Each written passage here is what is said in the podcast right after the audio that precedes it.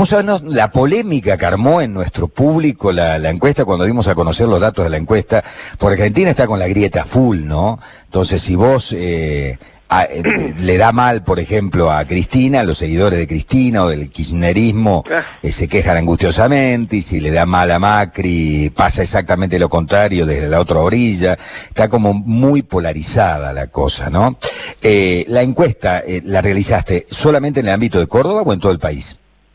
No, nosotros hicimos, todos los meses hacemos 24 encuestas simultáneas, es una por cada distrito provincial, medimos en cada provincia a su gobernador, al presidente, al expresidente y al, y al vicepresidente Macri, y como lo hacemos mensualmente, evaluamos la imagen de cada gobernador. ¿Cómo al vicepresidente Macri? ¿Al vicepresidente Fernández? no, no, no. al expresidente Macri. Y al expresidente Macri. Medimos a los, ah, al gobernador, al presidente Alberto Fernández, vicepresidenta Cristina Fernández y expresidente Macri. Y mes a mes vamos viendo la evaluación en cada provincia. Sumado a esas mediciones, eh, agregamos también algunos nombres propios y extras. Por ejemplo, en el caso de Córdoba agregamos, como decía bien Nacho, a Rodríguez Larreta y agregamos a dirigentes eh, locales, ¿no? A Martín Zarzora, a Manuel Calvo, a Mario Negri, a Ramón Mestre. Y en ese sentido vamos evaluando la evolución de cada uno. Eh, sí, y como bien decías vos, el tema de la grieta está absolutamente marcado.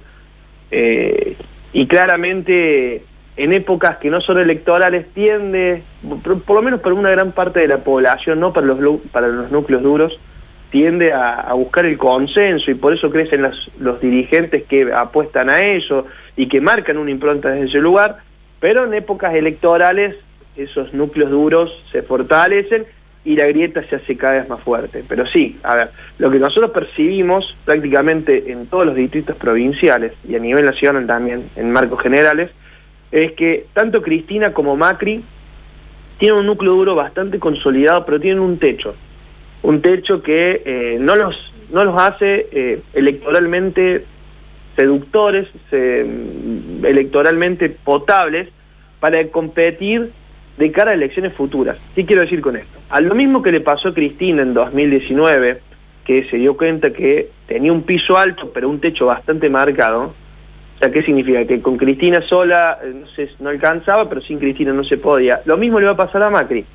Macri solo no le va, no le va a alcanzar, porque puede ser uno de los dirigentes de Cambiemos que mejor mida, pero tiene un techo muy marcado, o sea, tenés arriba del 60% de la población que hoy votaría una opción distinta a Macri, o sea, votaría en contra de, no a favor de un candidato. Y eso, eso permite que candidatos del, del centro, de candidatos que promuevan el consenso, crezcan y tengan posibilidades electorales. O sea que el, digamos, los moderados hoy se impondrían sobre los halcones. Sí, a ver, si vemos que Alberto Fernández tiene prácticamente mejor imagen positiva en todas las provincias que Cristina, y vemos que Rodríguez Larreta, por ejemplo en Córdoba, tiene un 64% de imagen positiva, mientras que Mauricio Macri tiene un 55,6%, estamos hablando de Córdoba, no es el bastión electoral del, expresidente Macri, eh, claramente vemos que los moderados empiezan a, capitalizar un sector de la sociedad que no se identifica con ninguna de las dos partes de la grieta, pero que sí busca personas que probaron el consenso marcando diferencias con quien no le gusta. Ese es el gran desafío, por ejemplo, del propio Alberto Fernández, que en las primeras semanas de pandemia había crecido exponencialmente su imagen positiva, tocar pico de 80-82% de imagen positiva, pero ¿Y qué, era ese 82%? Un porcentaje importante de personas que no lo votaron, que no lo veían con buenos ojos, pero con estas decisiones de liderazgo en esos meses eh, lo empezaron a ver con buenos ojos. Bueno, después se dieron un par de cuestiones, ya más cuestiones como Vicentín, cuestiones como la reforma judicial, que se podría decir lo kirchnerizaron a Alberto Fernández y empezó a perder ese capital político, parte de ese capital político que lo he construido. ¿Y por qué digo? Porque es parte de la identidad, es parte del proyecto Alberto Fernández, por la cual fue él el candidato a presidente. Si no hubiese estado Alberto Fernández como candidato a presidente, no lo hubiese traído masa y no hubiese traído ese, ese 9% extra que tenía por, por, por arriba de los 38, 39 puntos de Cristina. Bien, ¿qué pasa con Cristina en Córdoba que enojó tanto a la gente, a alguna gente? Bueno, Cristina tiene una imagen positiva, esta es la encuesta de agosto de 1060 casos en toda la provincia. Tiene una imagen positiva del 21,3% y una imagen negativa del 78,7%. Eh, tiene una imagen positiva del 89,4% entre los votantes de Alberto Fernández y una imagen de positiva entre los votantes de Macri del 7,7%, o sea, un 92,3% de imagen negativa entre los votantes de Macri y mide más en el interior de la provincia, porque nosotros también desglosamos por, por zona geográfica, mide, tiene una imagen positiva del 24.8 en el interior y una imagen positiva del 19.7 en la ciudad de Córdoba. Fíjate vos. Eh, y esto debe ser similar en la capital federal, se me ocurre que debe ser el otro distrito muy adverso para la expresidenta, ¿no? Claro, en la capital federal, mira, yo te marco los porcentajes, en la encuesta de febrero que se hicieron 1.005 casos en la ciudad de Buenos Aires, Cristina mide 29 de imagen positiva, muy parecido a Córdoba, eh, imagen negativa 79,1, 79, bajó comparado a Julio que venía, medía 21,8, eh, pero Alberto Fernández, por ejemplo, en la ciudad de Buenos Aires mide 44, o sea, el doble que Cristina. Ese es el desafío. Y eso es lo que te marca. Digo, los núcleos duros están bastante consolidados. nadie discute de que gran parte del caudal político del propio Alberto Fernández son los votos del kirchnerismo. Por eso el, gran desafío, valga la redundancia, es ir, a buscar a los que a los que no lo votaron, o los que lo veían no con buenos ojos, sino como alguien subordinado a Cristina. Lo mismo le va a pasar a, a, Cambiemos, que tiene tres liderazgos. Un, un, macrismo duro, con Patricia Bullrich, con el propio Macri, un macrismo moderado, que podría ser este, este liderazgo de, Rodríguez Larreta, y el radicalismo, ¿no? que hace también su juego con Cornejo. Bueno, veremos en qué queda. ¿Has medido algo en relación al coronavirus, al COVID-19 y al manejo de la pandemia? No en esta, sí lo hemos medido en, ediciones anteriores de, esta medición, o sea, no en este mes de agosto. Vemos de que eh, por lo menos en la medición de julio, de que el gobierno de la provincia se, no, no, estaba totalmente totalmente aprobado el trabajo con respecto a la pandemia, eh, pero sí, por lo que empezamos a percibir, que el propio Schiaretti, más allá de la pandemia y cuestiones coyunturales que lo afectaron en esta, bajó tres puntos con respecto al mes anterior Schiaretti. Eh, cuestiones coyunturales. ¿Qué imagen tiene Schiaretti en la provincia de Córdoba? ya te lo digo, es que Areti tiene el 54.4 de imagen positiva. Claro, sigue teniendo una imagen positiva alta, ¿no? Sí, sí, sí, sí. A ver, no son los 70 puntos que tuvo, que tuvo a principios de año, ni cuando ganó las elecciones, eh, pero sí claramente tiene una imagen positiva comparado a otros dirigentes provinciales que la están pasando muy mal. Por ejemplo, el caso de Gerardo Morales de Jujuy, que tiene un 33% de imagen positiva. Fíjate vos, ¿no? Hacía seis meses antes se, se comía crudo a todos los chicos. Eh, hace cuatro meses decía, vengan a jugar el fútbol profesional acá, que acá no hay problema, y ahora no sabe qué hacer con la pandemia.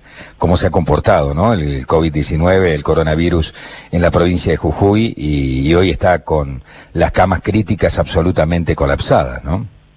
Sí, sí, sí. También, pues, como te digo, cuestiones administrativas, peleado con algunos intendentes. Lo mismo le pasó al propio intendente de Salta, Gustavo Sáenz, que bajó bastante comparado al mes anterior, eh, con problemas parecidos, o sea, no un crecimiento tan grande de casos coronavirus, pero sí una pelea importante con intendentes, incluida con la intendente de la ciudad de Salta, donde está su principal bastión político. También producto de esta administración, ¿no? de, la cuarentena y de la emergencia sanitaria, que, bueno, empieza a encontrar disociaciones donde los gobernadores le tiran la pelota a los intendentes, los intendentes le piden respuesta a los gobernadores y se genera ese ruido que a la gente en realidad eh, le termina molestando prácticamente hacia las dos figuras. Bien. Cristian, te agradecemos mucho el contacto telefónico. Muchas gracias. ¿eh? No, por favor, Beto, a disposición. Beto, ¿puede ser una preguntita? Eh, Cristian, perdón. Sí, cómo no, perdón. Buen día. Eh, ¿Vos estás en Río Cuarto, Cristian? Sí, sí. ¿Cómo, es la, situación? Porque hoy dábamos hace un ratito números eh, eh, alarmantes de, coronavirus allí. ¿Cómo lo están viviendo particularmente en Río Cuarto? Bueno, eh, acá sí está creciendo exponencialmente, se está llegando el, el, problema real de la, de la cuarentena y de la emergencia sanitaria, que impactó naturalmente también los números del propio intendente Llamosas.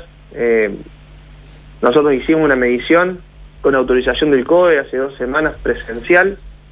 Eh, una medición de 600 casos para medir la intención de voto, proyectando las elecciones del, 27 de septiembre, que al final no van a ser, que pasan a noviembre, eh, donde el intendente tiene una diferencia de 10 puntos de, sobre el candidato Abriles, pero sí vemos de que la cuarentena ha afectado algunas cuestiones. Igualmente 10 puntos de diferencia en este contexto son importantes, pero la verdad, eh, en este contexto electoral, por Río Cuarto es la única ciudad que renueva autoridades de, este 2020, eh, vemos de que principalmente, obviamente la, elección no estaba entre las principales teorías de los riocuartenses para nada, pero en el marco de eso generaba muchísimo problema y muchísimo y generaba muchísimo ruido de los riocuartenses porque iba a haber elecciones y, a la vez había muchísimas actividades que todavía no se estaban habilitando.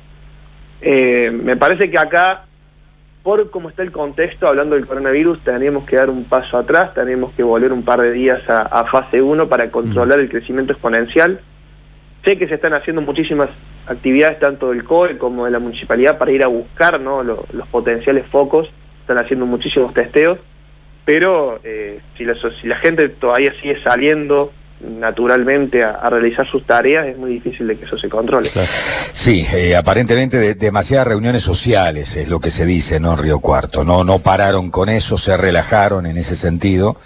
Eh, actividad deportiva, actividad al aire libre, reuniones sociales y esto es lo que ha hecho que, bueno, la transmisión comunitaria se multiplique de manera exponencial. Cristian, te agradecemos mucho el contacto, gracias. ¿eh? No, por favor, a disposición. Buen día. Cristian Boutier, de CB Consultor.